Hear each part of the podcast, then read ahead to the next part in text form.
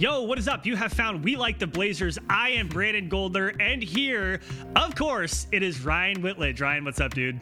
Not much. I'm uh I'm surviving ish, I guess. I don't know. I feel like shit. I'm I'm on I'm on post second dose recovery time right now. How how long Got did it. this last for you? Cuz you you've already gone through this, right? Yeah, no, uh, it lasted a couple days. The first day for me was like a combination of my head was like super swimmy, and I had a headache, and it felt like I had a hangover. My stomach hurt. I, be, I had like a bunch of video calls, and I just had the video off for those calls. I was just audio only. That helped a lot. And then the second day kind of felt like a hangover, and then the third day I felt okay, but my arm was sore for like a week, so I will say that. So have fun that, with does, that. that doesn't bode well for me as being in the construction trade. So uh, yeah, no, I uh, I woke up this morning and I was like, oh my god, I feel like I drank two bottles of tequila last night. Yeah. I did. I did not drink two bottles of tequila last night. So that, I mean, You I, only I drank guess one. I I mean, I guess Moderation. I should. I guess I should have, so I could have taken advantage of it and just been like, "Hey, I know it's coming." But yeah, no. Other than that, it just feels like my entire like I feel like I'm carrying like three thousand pounds of cement in my bloodstream. My entire body just feels heavy. My head is a little swimmy. Flip side, I've heard worse stories from people that have been like, "Oh yeah, no, I got super chill or like cold sweats, fever, chills, nausea." So if been- all I if all I have to do is feel like a 500 pound individual with a hangover, I guess I'm winning. Yeah, and I would say like what you're describing, like that feeling of heaviness and kind of just blah. Like, is it that you got your second dose of the vaccine, or is it just that you're like every other Blazers fan right now after that Suns game, which I'm sure we're going to get into. Uh, but I will say today it is pretty warm out. My AC is not working. My landlord is on it. I am drinking this. How do I? There we go. It is a uh, truly uh, hard seltzer. So truly, if you want to sponsor We Like the Blazers, you can find us at we like the Blazers gmail.com. Uh, it's quite refreshing on a summer spring. It feels like summer. Uh, so Well, I uh.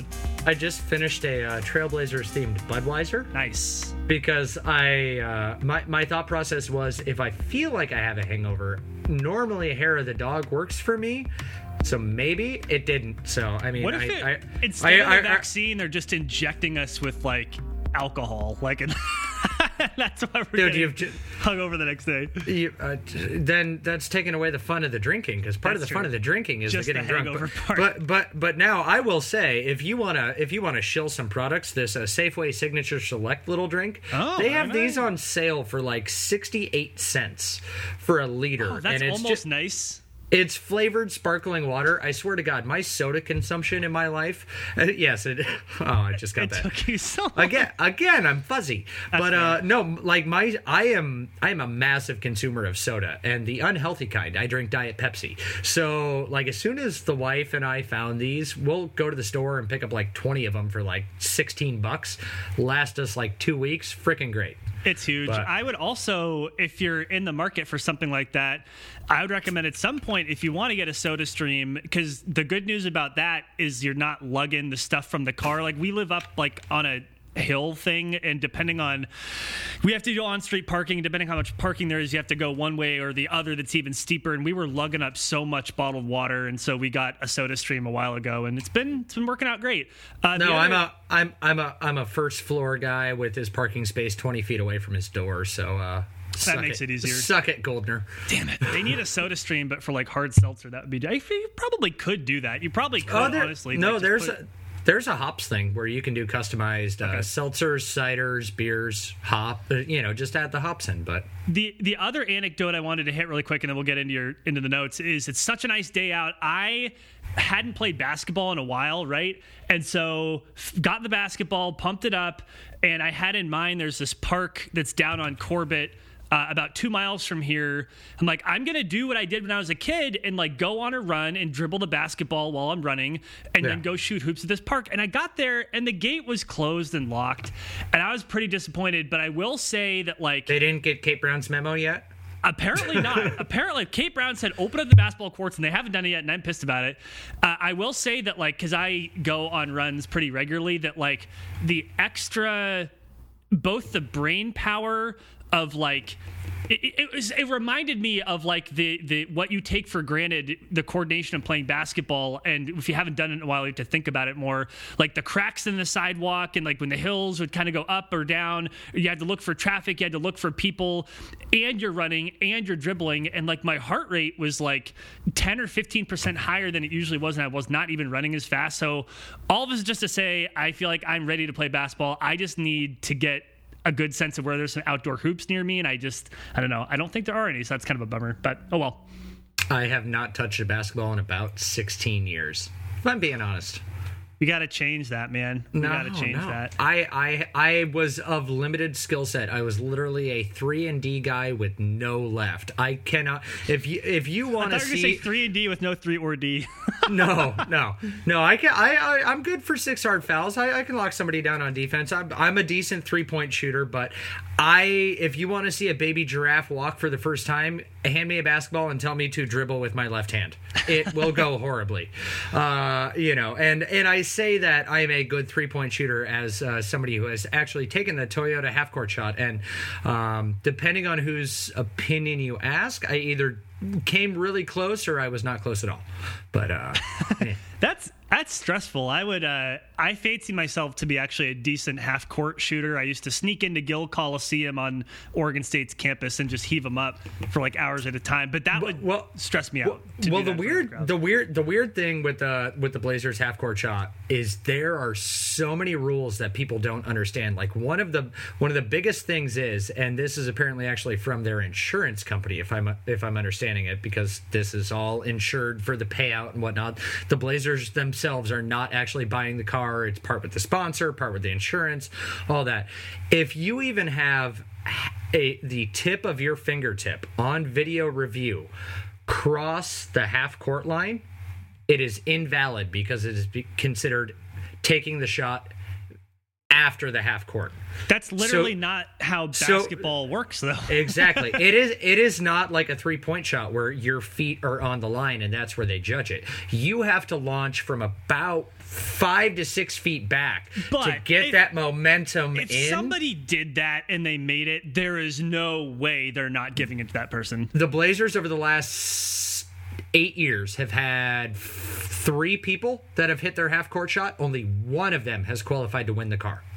Because there is also an NDA that you have to sign before you even take the shot that says that if you if you win and we disqualify you, you are not allowed to talk about it. Wow. That's I man, that that is pretty. Sh- that's like. I will say this though, most of that comes from Toyota and not the Trailblazers oh, organization. No. Yeah, no, they don't yeah. want to give away a car. I just it reminds yeah. me of like the basketball shoot at like a county fair and you walk around, you notice the hoop. It's it's not a circle. It's, the, it's, it's, it's like the oval. It's like a little sandwich. Yep. Yeah. Um, yep. Well, okay. Let's let's talk about the Blazers though. That's what we want to talk about. Speaking of getting, oh, I was going to do a pivot and I totally lost it. Why don't we talk about how the Bra- the Blazers have a history of finishing strong to um, to end the regular season. As I fumble through the notes that you wrote, and now I'm pretending like they're my notes. Um, yeah, you said talk- I get. A- I am the captain now. you are. You really are. But okay, let me just say, without looking at your notes, really quick, all I remember is the Blazers kicking ass in the bubble, and now all I really remember is the Blazers. Even though they lost yesterday, they're kicking ass right now. So at least the sample size of them doing well to end the regular season is two years strong. But I think you went a little bit deeper than that, didn't you? I went deeper than this, and I am not afraid to steal the content of other creators, and so I will give credit where credit is due. This came completely from uh, one Mr. Mike Richman of Lockdown Blazers because he talked he talked about this. He is a firm believer in that there is no such thing as momentum. Um, you know, I I don't think that there is such a thing as momentum either, but I do believe in his theory of that you're developing good habits, you're developing team chemistry, you're developing play styles that are working for you. And so he wanted to take a deep dive into uh, how the Blazers finished the season versus how they have performed in the playoffs then. Uh, I intentionally left off last year because it's fresh in our minds. We all know uh, the Blazers absolutely burned themselves out to get into the playoffs in the bubble with the play-in tournament. That was just a crapshoot. So I, I left that off. But going back to 2016, if you want to look at it, Blazers finished nine and two, ended up the fifth seed. Uh, they actually won uh, won that series against the Clippers. Uh, I believe that was the uh, Blake Griffin injury and uh, Chris Paul breaking hand on whose ass was that? Was that a, a Mo Harkless ass or an Al Farouq Aminu ass? Either way, he punched somebody in the ass and like broke his hand, so he was out. I remember the hand being broken. I don't remember the ass part of it, so I'm glad Oh, that you got that bit of historical context in there. No, I remember he broke his hand on somebody's ass. That's basically what it boiled down to. But they beat the Clippers in the first round, and then they lost via the gentleman's sweep to the Clippers, or not the Clippers, uh, the Warriors. Uh, Warriors went on to face Cavaliers in the finals. That was the famous 3 1 collapse for them. 2017, they finished 17 and 6. Uh, Dame and CJ sat the last two games that year, ended up in the eighth seed. They got swept in the first round by the Warriors, uh, which at that point in time, that was right after they added KD, so arguably the best team in modern history. Uh, 2018, they had a 13 game win streak after the All Star break. I think we all remember that. We all thought it was fantastic, and then they ended up finishing the season six and seven, uh, complete with a four-game losing streak in there on the road. So I think that was when we all thought that the sky was falling. Still finished third, and they got the matchup that everybody wanted, that everybody said was the best matchup humanly possible: New Orleans Pelicans. Uh, Brandon, do you remember how that series went? Yeah, Dame being trapped a thousand times and the Blazers having no answer for it at all. And this Yeah, was th- this was before. I mean, Nurkic was there and playing, right? But he Not in the 2016 one. Everything after that, Nurkic was there. Oh, okay, then That 2017 playoffs, that was the years with the midseason trade for Nurk. Okay, so every, everything else did have Nurk. He was healthy in 2018. Uh, uh, what I was going to say was I don't believe that he had really become the facilitator. I mean, he had been showing some um, ability to pass and had some big games, obviously, when he first got to Portland. But I don't think that Nurkic was like as much of a permanent fixture in the Blazers offense as he is now. And I would argue for people who are like, what happens when Dame gets trapped? I think that they have a solution there. If Nurkic is, especially if he's coming up to like set the screen, they're trying to trap, you could dump it to Nurk and he has the vision to do something with it and to get Dame open again. So I just, all of this is to say, you're right. We wanted to see the Pelicans, got the Pelicans. The Blazers got their asses handed to them, but a lot of that was just really taking Dame out. And my hope is that if that were to happen again, they would have more of an answer for it. Um, and Well- actually, Norm Powell too is another big answer to that. Well, good news. When we reach the uh, talking about the Suns game, we'll be able to talk about how Dame deals with traps because uh, he saw a shit ton of them last night. But Oh, I uh, wanna talk about that. That was then, fun. Uh, That was fun to 2000 see. 2019. Just to wrap this up, then they finished 14 and three, third seed again. One four and one against OKC, the team that absolutely nobody in Portland wanted them to see. That was the Dame walk off wave bye bye shot, uh, and then they won four to three against the Denver Nuggets. Everybody remembers CJ McCollum's and that four overtime game seven where Rodney Hood came off the bench after sitting for basically what was that 47 minutes of real life time and uh, helped Right. them win the series. And then they made it to the conference finals and got swept by the Warriors because they were absolutely gassed. So all of this is to say is that this is a mixed bag of a correlation of like how well you're playing to end the season versus what your postseason results are, and also a mixed bag about like if you want to matchup hunt, you know, us as our keyboard oh coaches, as I as I call it, you know, oh we need this, we need this, and like uh, as, as my pivot point to to getting into talking about the Suns game and what possibly went wrong and whatever, you know, as that game is going on and everybody's thinking and and the Blazers make their comeback and we're like, holy shit, this is happening. You know, insert insert gif of Michael Scott going, this is happening, this is happening, and everybody running out the door. Hundred percent. Um, you know. Uh, everybody's like, okay, great. You know, we win this game, we secure our spot out of the play-in tournament, and uh, and then you know we can rest against the Denver Nuggets. Okay, so basically, what you're telling me is that the plan was that you wanted to win against Phoenix to secure yourself going at least, um, uh, at worst, one and one over the final two games. If you're going to rest over the Denver Nuggets, okay, you didn't win against Phoenix, so now you're looking at it going, okay, we'll probably be able to handle the Nuggets um, because for one, that's a preferred playoff matchup that everybody wants, and then we'll end the season going one and one. How's the sky fucking falling if you're finishing the season with the same regular record?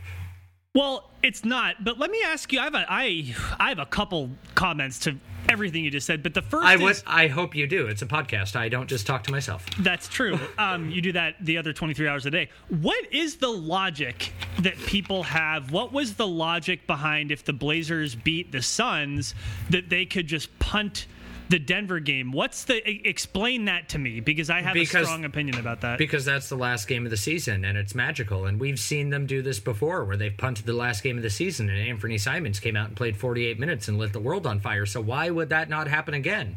that that okay that doesn't make any sense is there do you have a different like i'm not saying that you're the one arguing for this but like is there a different Not like- that I've heard. Okay, well, that doesn't make any sense. Here's what I will say, though. There is a certain Blazers media personality who will remain nameless because I do not want to give them any more coverage, who suggested that because the Clippers may be such a poor matchup for the Blazers, it'd be better if they just went to the play-in. I mean, what the come on. what the fuck are you talking about, bro? I'm, like, fr- no, no, I'm friendly Like, with him. Give it. Call out Chad. It's Chad. I am not. I we're bleeping that out because I'm not even trying to get on anyone's side who has a platform.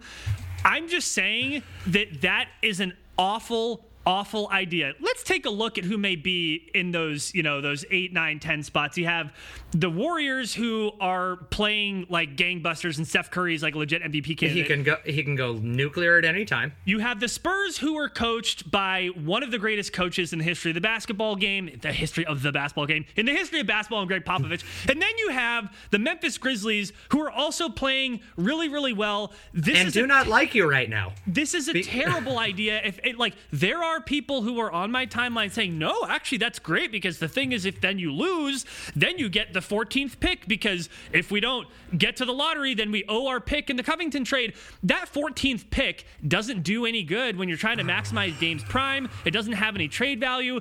This is an awful, awful, awful idea. The only thing the Blazers need to be concerned about right now is winning as many games as they possibly can. They have one game left. They should try to win that game, and I would argue that whether they beat beaten the Suns or not. Now we could talk about matchups. Like, yeah, okay, first of all, do you have It's- anything to say about that rant? I'm just, it- I, I'm so no. pissed about that. It's the Well, thing we'll, we'll- get to the matchups. That's that's that's a little later down in the uh, in the notes. But but in that rant, it's trying to justify the getting into the play-in tournament. It doesn't matter what your possible matchup is. It doesn't matter if for some reason you want to draw the Phoenix Suns because I mean, again, we just saw that game last night. That was basically a playoff game, and they're missing DeAndre Ayton. So, and you think that's your best shot uh, just because it's not a team named the Clippers? That's idiotic. Two, five days rest, five days planning, five days of practicing. You get the Right. opportunity to get a break and collect your thoughts and go into a playoff matchup, regardless of who the fuck it is against. Prepared, as opposed to having to Right. play a team in a play-in tournament. Uh, if you win, then you sure you get a little bit of rest. If you don't, you have to suddenly turn around and prepare for another team, which would probably be the Lakers or the Warriors or well no sorry uh, uh the grizzlies or the warriors it's that's that that is not oh yeah, I giving didn't your coach the Lakers. Yeah, yeah that is well i mean in the event that the blazers end up in the play the lakers are most likely the sixth Oh, that's right. so that's the most mathematical thing so you're either going against the But, but grizzlies then, who but hate you or the warriors them in the in the playoffs when they actually got there. That's exactly and so that's just an idiotic stance of it's i a want terrible idea. of that I want my team to go or to go into the play-in so that they can make their way into the playoffs rested or unrested uh not as healthy as they could be and unprepared sure sounds like a plan for success I think you put that really well. It's it's wild. And I here's the last thing I'll say about it. We've we've taken enough time to talk about this. I've gotten mad enough about it. there are times when people in, you know, whatever media field you're in, sometimes I do it, will just say things not because they believe them, but just to rile Stir people the up. pot. Now the difference, I think, and I'm not trying to like say that I'm so holy or whatever, because I'm not. uh, When I do stuff like that, it's it's pretty obvious that I'm being sarcastic or dumb. Like it's pretty. This person passed this off as a like, ooh, I don't think you're gonna like this, but here's what I actually think. You don't actually think that because it doesn't make any sense. Anyway, uh, that that's it. I, I'm glad I we got so I. I will say I like this person But if you want me, and, and I am friendly with him. Fine. I, I have a good relationship with him. But if you want me to make a, a comparison of some sort, Colin Cowherd got his career out of being Right. hot take guy here in Portland. Yeah, and I guess I can't, I can't say. knock I can't knock the hustle, right? Like at the end of the That's- day, that's what it is. The hustle. That's So, what it is. Good for them. Okay, let's move on. All right. Uh, so the Blazers got an amazing win against Utah the night prior. Uh, this Suns game, it was never going to be easy, beating basically the top two teams in the league, uh, let alone your own conference. Uh, on the road, back to back. on the road, back to back situations. But the Blazers almost freaking did it. should have done it. Does that mean anything to you? Like, Well, I think- does, I- I think are you are you inspired, uninspired by their play? What? Uh, yeah, I'm encouraged. I so as much as I was slightly this is so funny. I was slightly discouraged by how they looked at Utah. I was slightly encouraged about how they looked against Phoenix. It was a it was a more difficult team. They had more of their best players. It Hmm. was again on the road, second night of the back to back. The Blazers played better. And you also and yes, a lot of it was Damian Lillard an absolute force of will that on I think on Twitter I said something like it's both unprecedented and infectious. Yeah. Just his energy was unreal to see. That's actually really important because Damian Lillard having those kind of ticky tack injuries, right? We had seen him not look his best. He looked his best. So yeah, I was. Uh, I think it does matter. I think the fact that they almost won definitely matters. I'm definitely pissed about it. They definitely should have won. There's a lot of reasons why. There's one in particular I want to get to, but yeah, I was encouraged by it. It was good stuff. So the number one reason uh, thing that everybody chose to latch onto, and Stotts got plenty of questions about it in his post game, was his decision to challenge that foul call on Booker. Now I want you to I want you to pace yourself here because I'm going to ask you specifically about this Norman Foul, Norman myself. Powell foul on Booker. But so we're going to take this in baby steps. Okay. But everybody wanted to complain about his decision to challenge that with 0.9 seconds left, unsuccessfully costing the Blazers a timeout. Was it the correct move for Stotts to call that challenge in your mind? I don't know. I think it could have gone either way. In the moment, my gut reaction was, oh, that was a foul and you shouldn't have challenged it. But then they put a bunch more time back on the clock. But then again, I, I think what it really comes down to, and, and I think that Stotts was asked this in the post game about were you did you have any confidence that they would have put time on the clock without the challenge? Stotts' response was essentially I don't think that they would have. If Yeah. we had had more time, I wouldn't have used the challenge. I, I can't remember. I can't remember what NBA scribe put it out there. If it was Bobby Marks or, or somebody, but it was one of the national guys who's super in tune with the rules.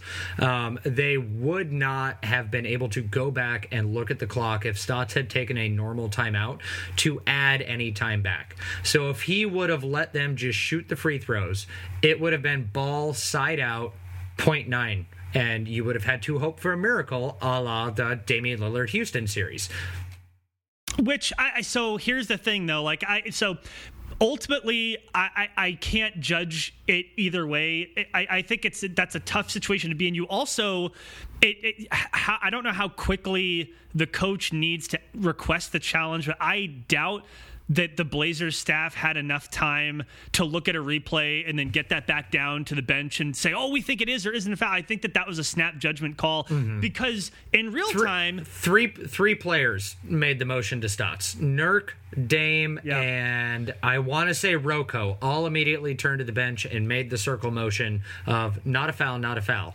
Now, if he li- he's he said before that he trusts his players until they prove him wrong. I would say the one damning fact of this is that Norman Powell himself did not turn Correct. around and do the circle motion. That's right. And I think that, so I think it's a tough call. I, I do think that if the Blazers had had it side out with point nine, it sounds a little familiar, right? Like we've seen the Blazers do something side out with point nine. So like, okay, fine. Like I, I'm not saying that it was a I, I, I don't I don't have an opinion about whether it was the right move or the wrong move. I think it was a tough spot. It's a snap judgment thing, particularly if you don't have the benefit of replay because again in the moment it did not look like a foul. I think your point is well taken about Norm Powell himself. not motioning because he knew damn well his hand was in the cookie jar. I'll leave that alone for now. Oh no, I transition right into Okay. it. It's the ne- it's the next So- bullet point, and you got some complaints. So here's the here I'm going to do the hand gestures. Here's the thing. So people have all sorts of complaints about the end of this game. People, you know, the um, the Dame shot, the CJ floater, uh, missing two free throws. Okay, fine. I think it is unequivocally, unabashedly that Norman Powell was putting his hand in Devin Booker's breadbasket for the entirety of that play. And I know that when you look at it in slow motion, it seems longer than it is in real life. That is the absolute wrong thing to do for several different reasons. One, time and score. You're up one. You do not foul. You cannot foul. If they beat you with the shot over your outstretched hand, so be it. You cannot foul in that situation. The mm-hmm. other piece of this is who are the two players on the Suns that may get a call like that at the end of the game? One of them is Chris Paul. The other is Devin Booker. You also have to know that that they will be officiated somewhat differently from other players. So Ryan, my point is, and I could go on longer, but Norman Powell making the decision to put his hand all the way in there and keep it there and then hit Devin Booker's arm as he shot. It was a. It's one of those things where it's like if you miss a free throw, it's okay, fine. It's a make or miss league. You make one snap judgment that's wrong, like I'm okay with it. But that's the kind of thing where you sort of before you begin playing defense, you have to know I cannot do that. And he, He didn't. Oh, I, I, I challenge you on one part. He didn't keep it there long enough. It's the fact that he yanked his hand and did the "oops, it wasn't me" walk before Booker even hit the ground. That I I, th- that I think that I think Jrue helped draw attention to it. Now I do agree with you. Or sorry, who did I say? Jrue, you're still you got your head in the Pelican series thinking about Jrue Holiday. It's. Yeah, yeah, sorry, but uh, but no, I I think the fact that like as soon as he saw him go up, he immediately yanked his hand back and was just like whoop and and did like the stiff as a board thing. I I think that screwed him over. Uh, the but I do agree with you that reaching in for a steal there was an absolutely idiotic move. Do I think it was the idiotic move that cost the game? No. My Yes. turning my turning my turning point my turning point for the game goes back to not Rocco missing the foul shots, but what got Rocco to the line? Why the fuck Yeah. was Melo the inbounder? That is my big. If you go back and every time Melo has been an inbounder, he doesn't let plays and cuts develop. He literally passes to the first guy he frickin' sees.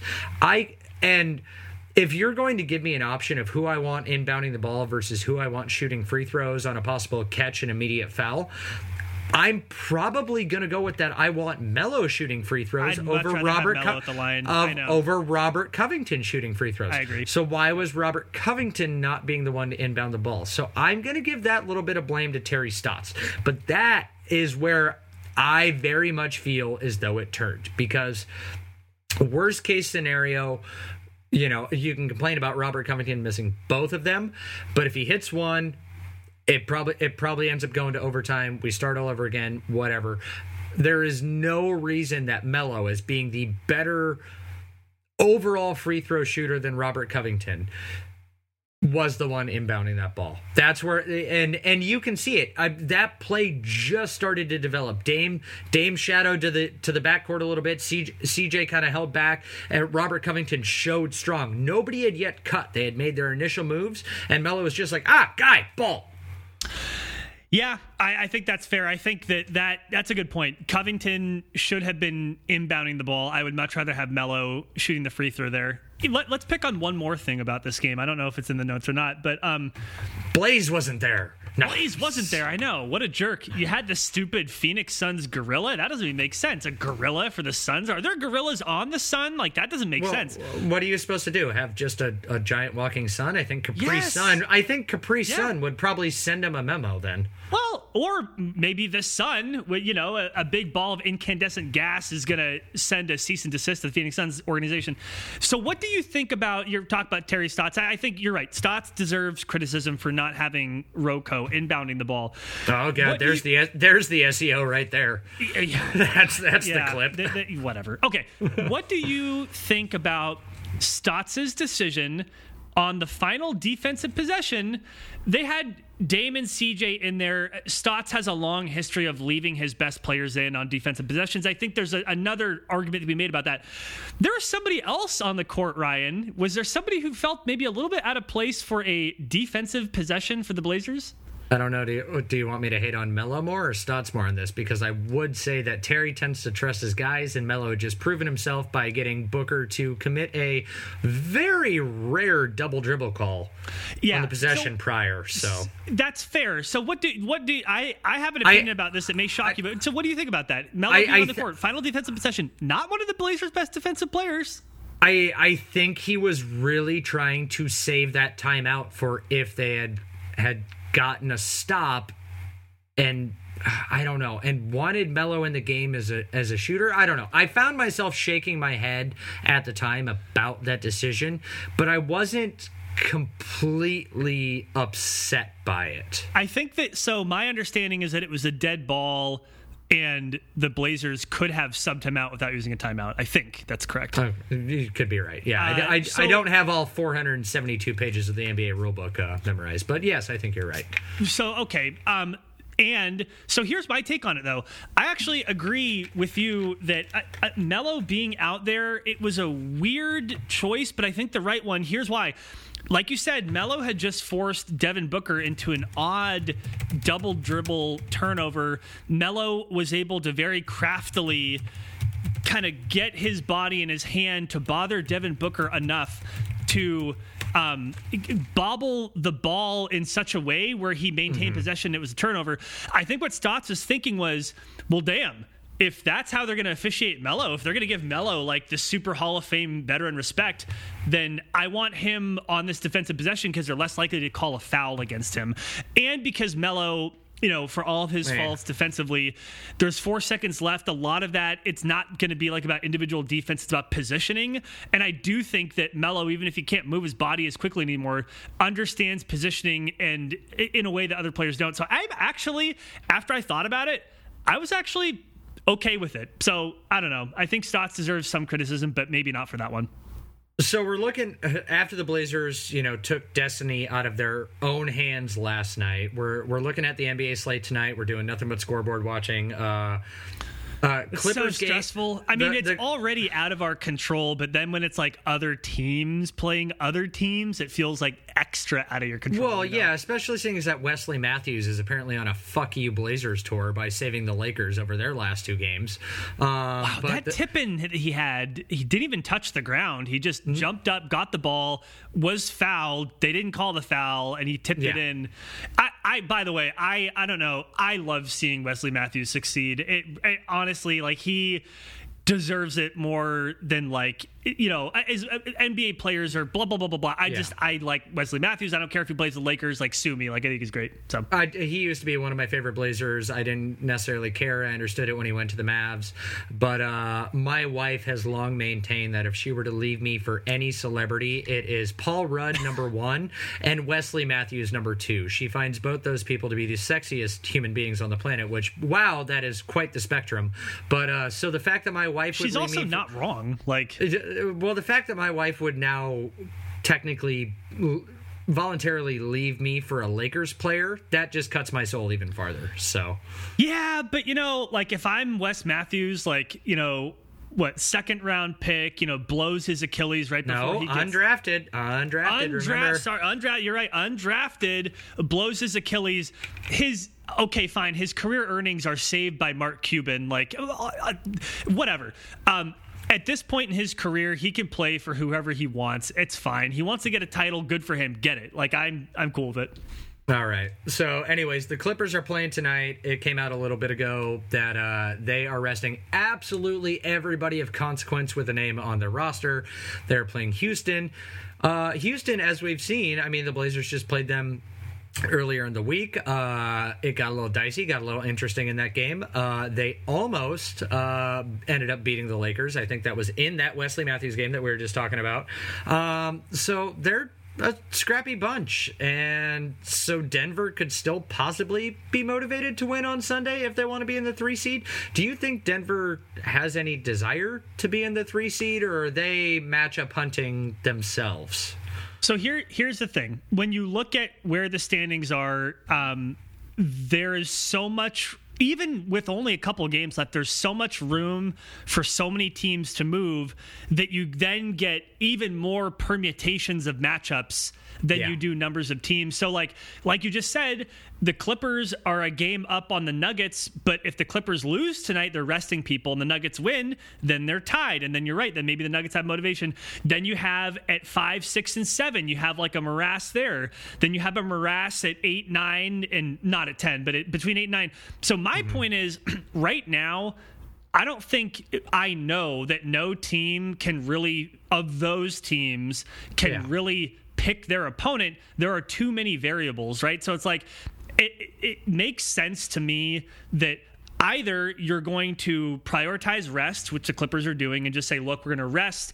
We need to, especially Kawhi Leonard having that history of, you know, quadriceps tendinopathy. We're going to rest him and prioritize rest. Or you say, we are going to go as hard as we can, get the highest seed possible for the home court advantage in future rounds, plus also maybe fine tuning your team and getting them mentally prepared for the playoffs. But mm-hmm. I, I don't think at this point there is no way that these teams can try to pick their opponent, whether you're in the top half of the conference or the bottom half of the conference. So you, there's just there are too Well, many variables as of right now. Well, especially for the one and two, because they have no clue how the freaking plans are gonna are gonna pan out. That's you right. know, you can assume that yeah, sure, it'll probably be Warriors, probably be Lakers coming out if there are other teams in there. Um, but at the same point in time, it's it's like all right, the Clippers are resting absolutely everybody tonight. Are is that their official sign that they're packing it in for the rest of the season? Are they going to rest because they got two games left? Denver has two games left, so if the Clippers go zero and two and Denver goes one and one. Uh, if they win their game tonight, which ah, I can't remember who the heck they're playing, oh, a little back button, go on the fly here. Uh, if they win their game tonight against Detroit, okay, that's not gonna, or that'll probably happen That will definitely happen. the worst team in the East. So you know they win their game tonight, and you know Clippers. Who did, uh, Clippers finish off? Do, do, do, do, do. Well, as you're looking- it, it's uh, Uh, the, qu- what is the tiebreaker between the Nuggets and the Clippers? I do not know the answer to that. I I don't know either, but I think I remember seeing because uh, Matt Moore, Hardwood Paroxysm, uh, put out all of the freaking playoff scenarios, and I think it was like two and a half pages deep for just the Blazers. But I want to say that Denver owns the tiebreaker over the Clippers.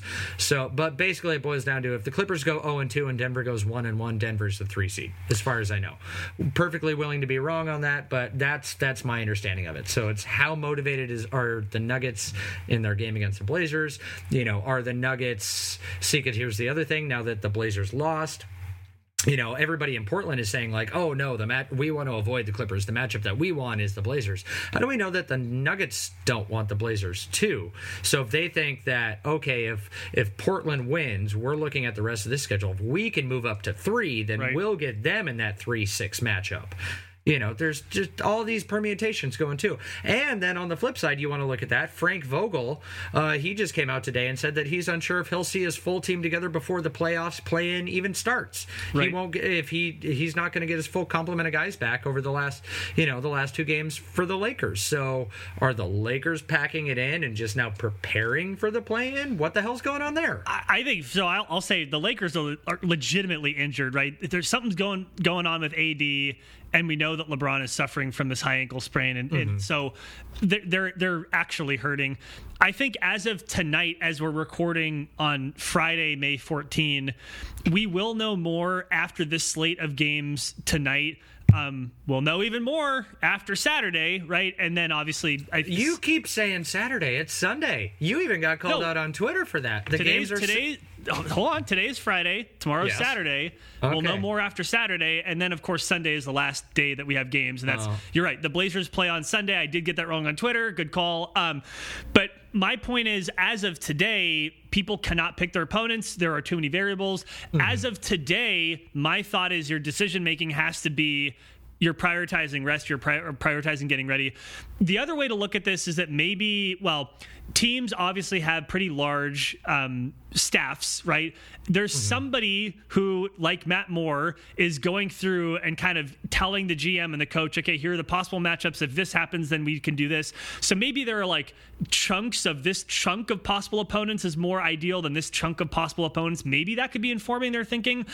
All of this is just to say, though, if it's me and I'm Portland, there is, I mean, not to go back to what we already talked about, but I'm just saying, like, you're trying to win, period. So, yeah. I, I, do wish there was more we could say though about the possible matchups. This is too well, complicated right now. The, the, there's the other fun wrinkle too of you know it's not been talked talked about, but in a normal non-COVID, non-protocol, non-limited capacity, limited staff kind of season, teams over the last two weeks would have sent out some of their you know uh, scout coaches video coordinators you know all, all those kind of guys to go and and watch teams that they're most likely to match up with are those guys out? Are they are they going and seeing these games, or is everybody just sitting in their office and and watching you know videotape? That they're not going to get the same kind of videotape. They're, I mean, they're getting what we see on TV versus you know what they would get seeing things live in an arena. So how much is that affecting prep? You know, how much is that affecting what you want to do as far as people that are matchup hunting? You know, how's how's that going to play out in the long run then too? Yeah, that's a good point. And I think the answer is that we don't know. I mean, this has been an odd season for so many reasons. That's one of them. Yeah. Um, and yeah, here's another, just just a thought that came into my head.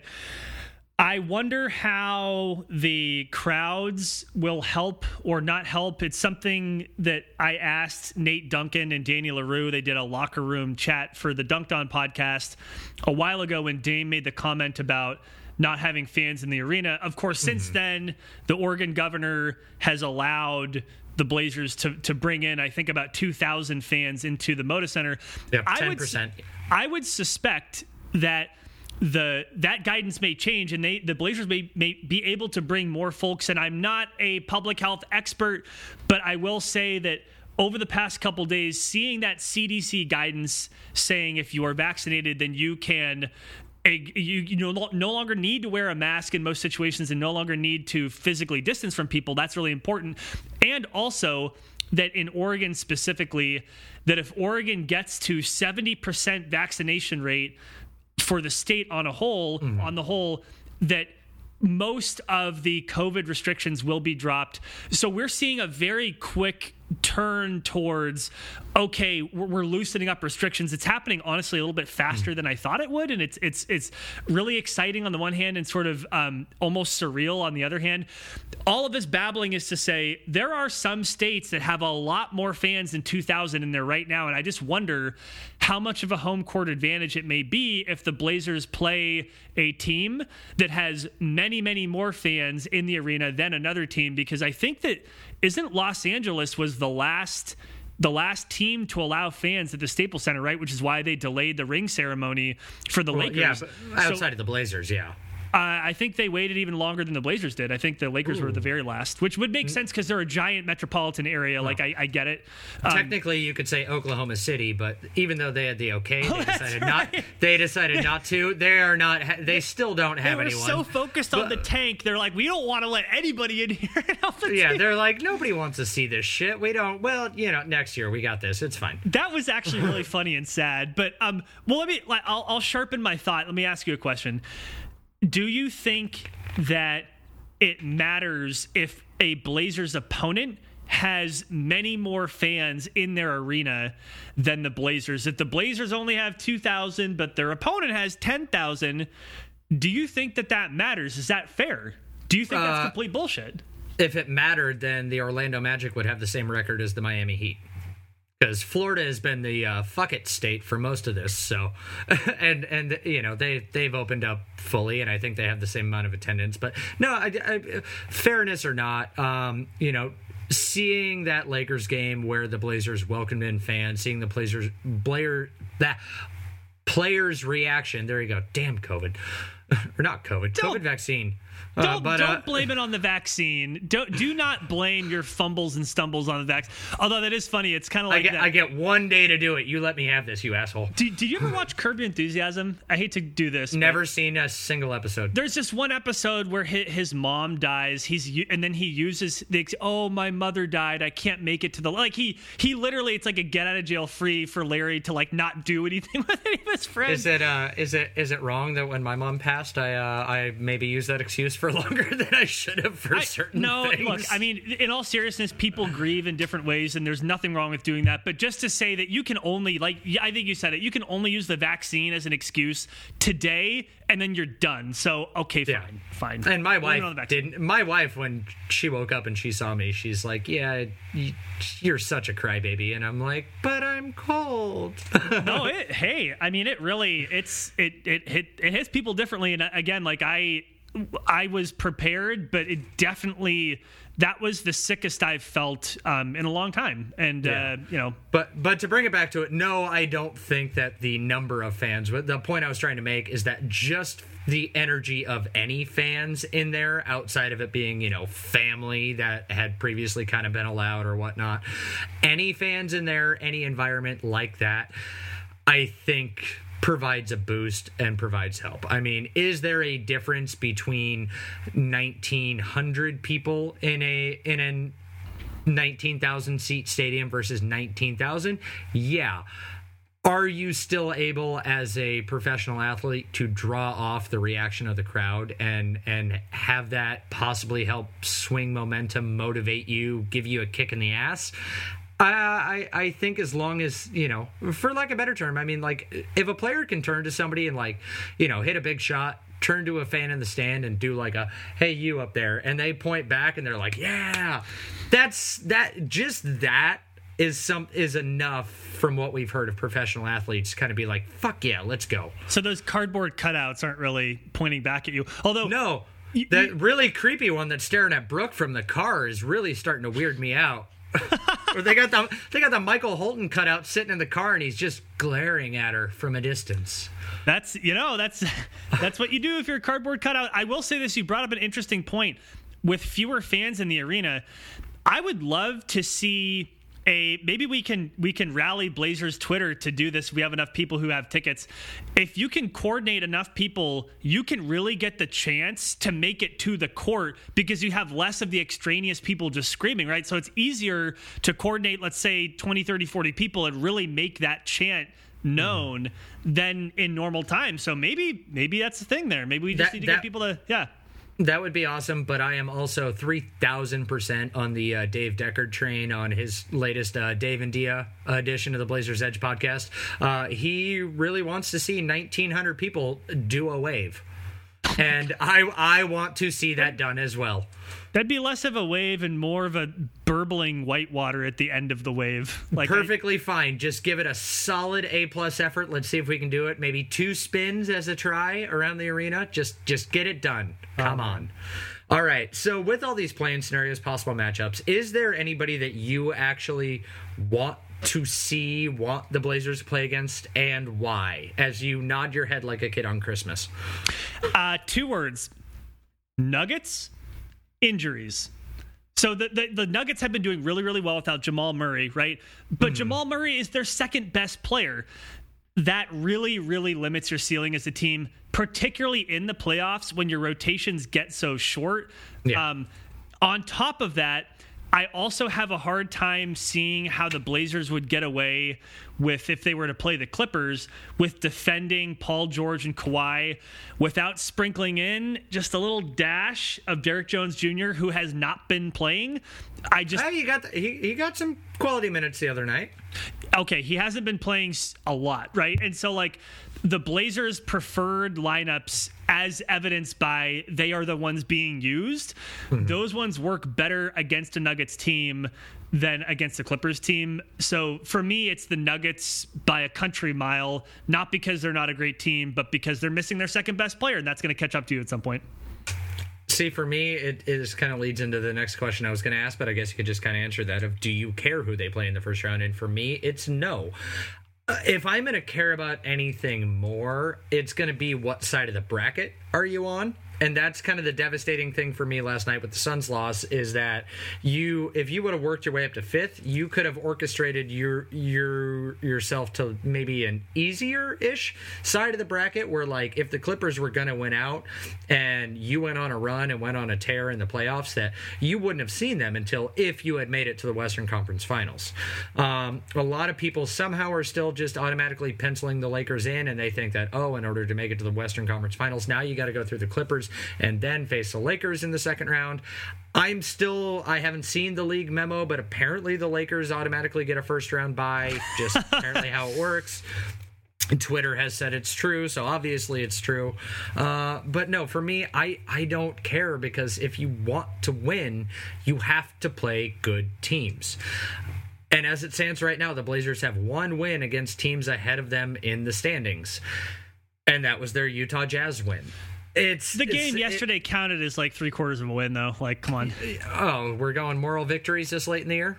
Oh yeah, hundred percent. I mean, because I mean, it's the argument about like, is it all about wins or losses, or is it about the process of getting to that win or loss? Um, and I, again, I was encouraged by what I saw last night. Um, that, that's fair, but I will add this though: the way that you're thinking about sides of brackets sounds a lot like a team that's looking to contend. I can't get myself to the point where the Blazers, to me, I can't say they look like a legitimate title contender. And I can't even bring myself to say the Blazers look like a threat to win the Western Conference. Wow, I, this coming from a guy who just recently started politely, taking a little sip of the Kool Aid. Sip. But I didn't say I was guzzling. You're the one who wants to take the jug and turn it over my head. I'm saying a polite sip. The polite sip means that I have hope where I did not have hope before.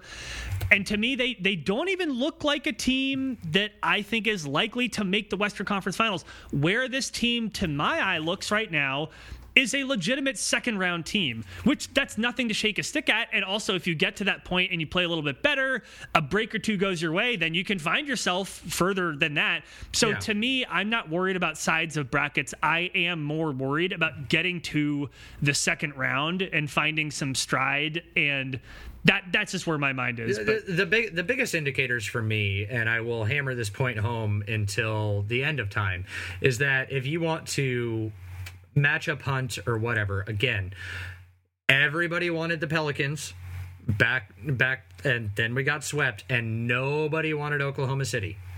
Right. Well, and I, to be fair, to be fair, I'm not saying that they should be matchup hunting, but if you're asking me if I have a preference, I definitely do. And to your point, it, history has a funny way of working things out. I like this is not based in sound basketball analysis but there's part of me that kind of wants to see the Clippers because Paul George is on the Clippers. And I just, hey, I just still have that memory of the OKC series and just like how Paul George seems to find no moment in which he cannot shrink in the playoffs. That's and, why I call him Playoff Little P.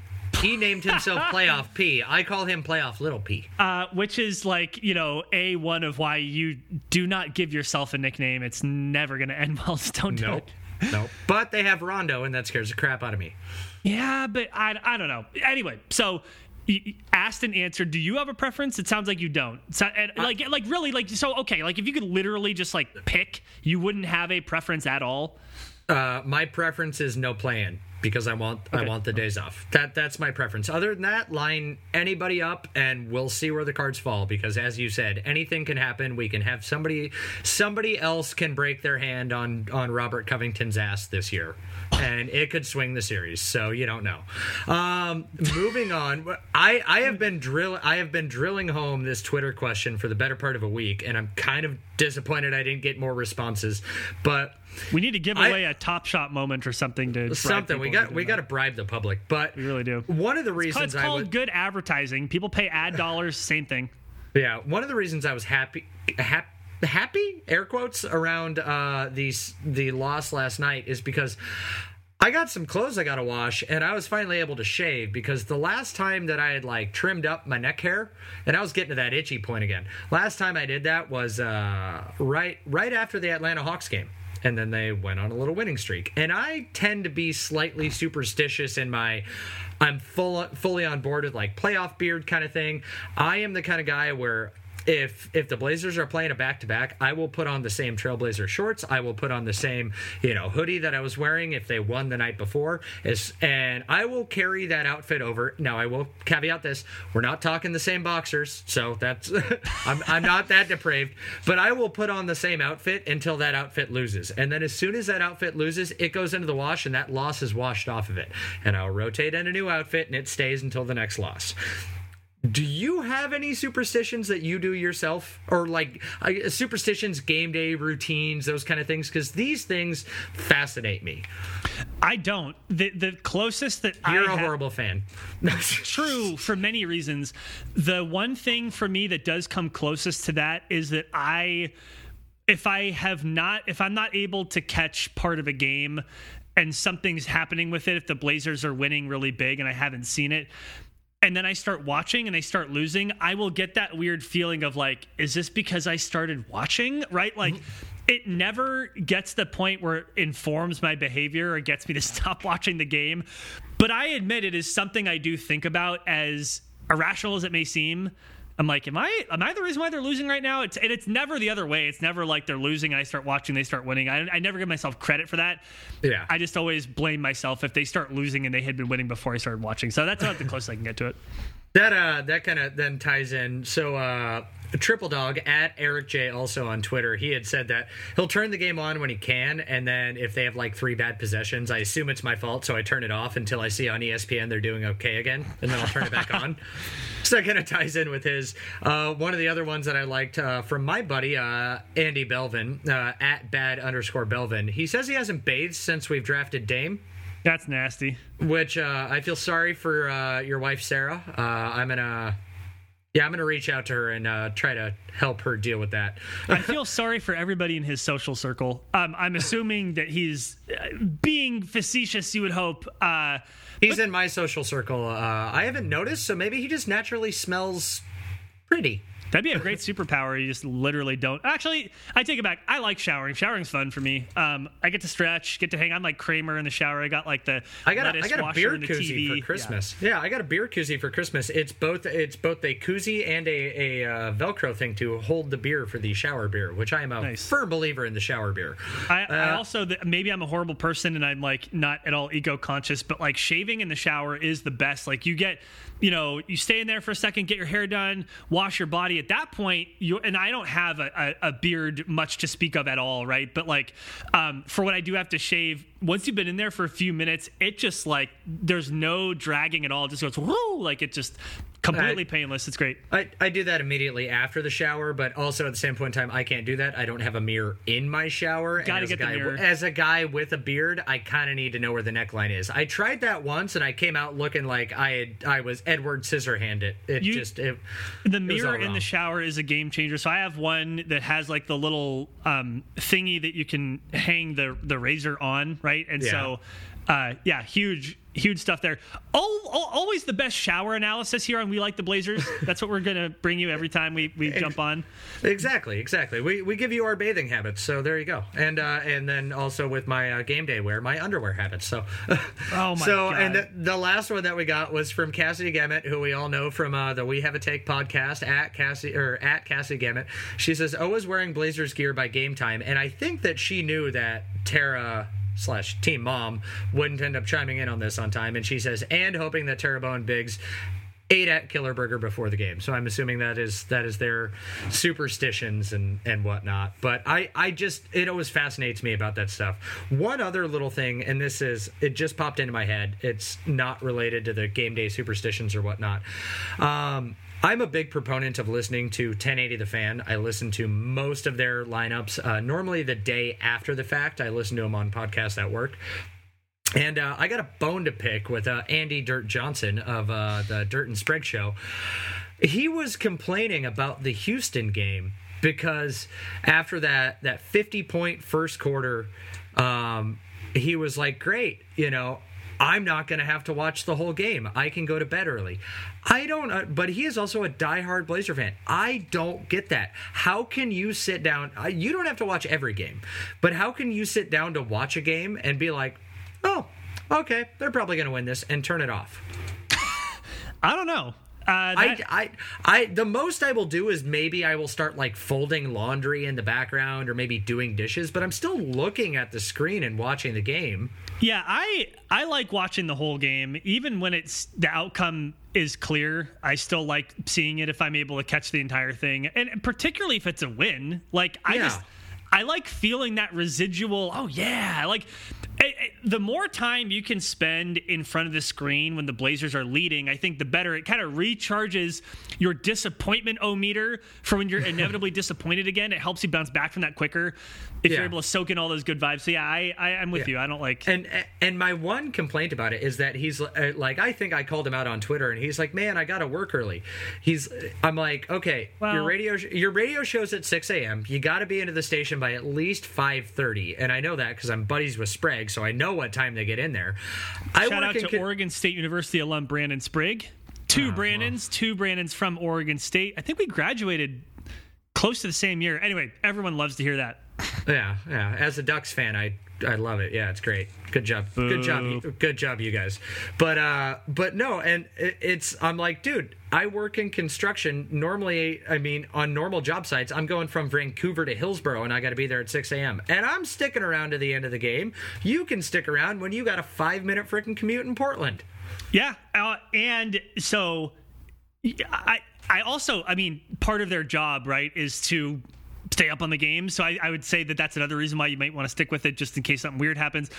I will say this though, that like different the same way that different people react to the vaccine differently, different people react to not having sleep differently. Like there are some folks who can get by with five hours of sleep and be okay. Yeah, you're That's, raising. that's I- me. I, I will raise my hand on that. I am I am regularly asleep by 11 and up by four. Yeah, I, and I can't do that. Um, I would prefer. I, I- think I am chronically a little sleep deprived, and that's even when I'm getting right around eight hours of sleep. I think that m- for me, I should be getting like nine. Um, so, but you know, anyway, everybody's different. So, all I'll, I, I will, in his defense, say may just be one of the people that needs more sleep because it definitely it seems to be a thing. Yeah. All right, Brandon. Well, we'll we'll we'll wrap this up there. You and I, uh, we we've chatted about it. We still haven't done it, but I think we are. Oh, I did. I did We- one without oh, you, and then I posted it. this is true.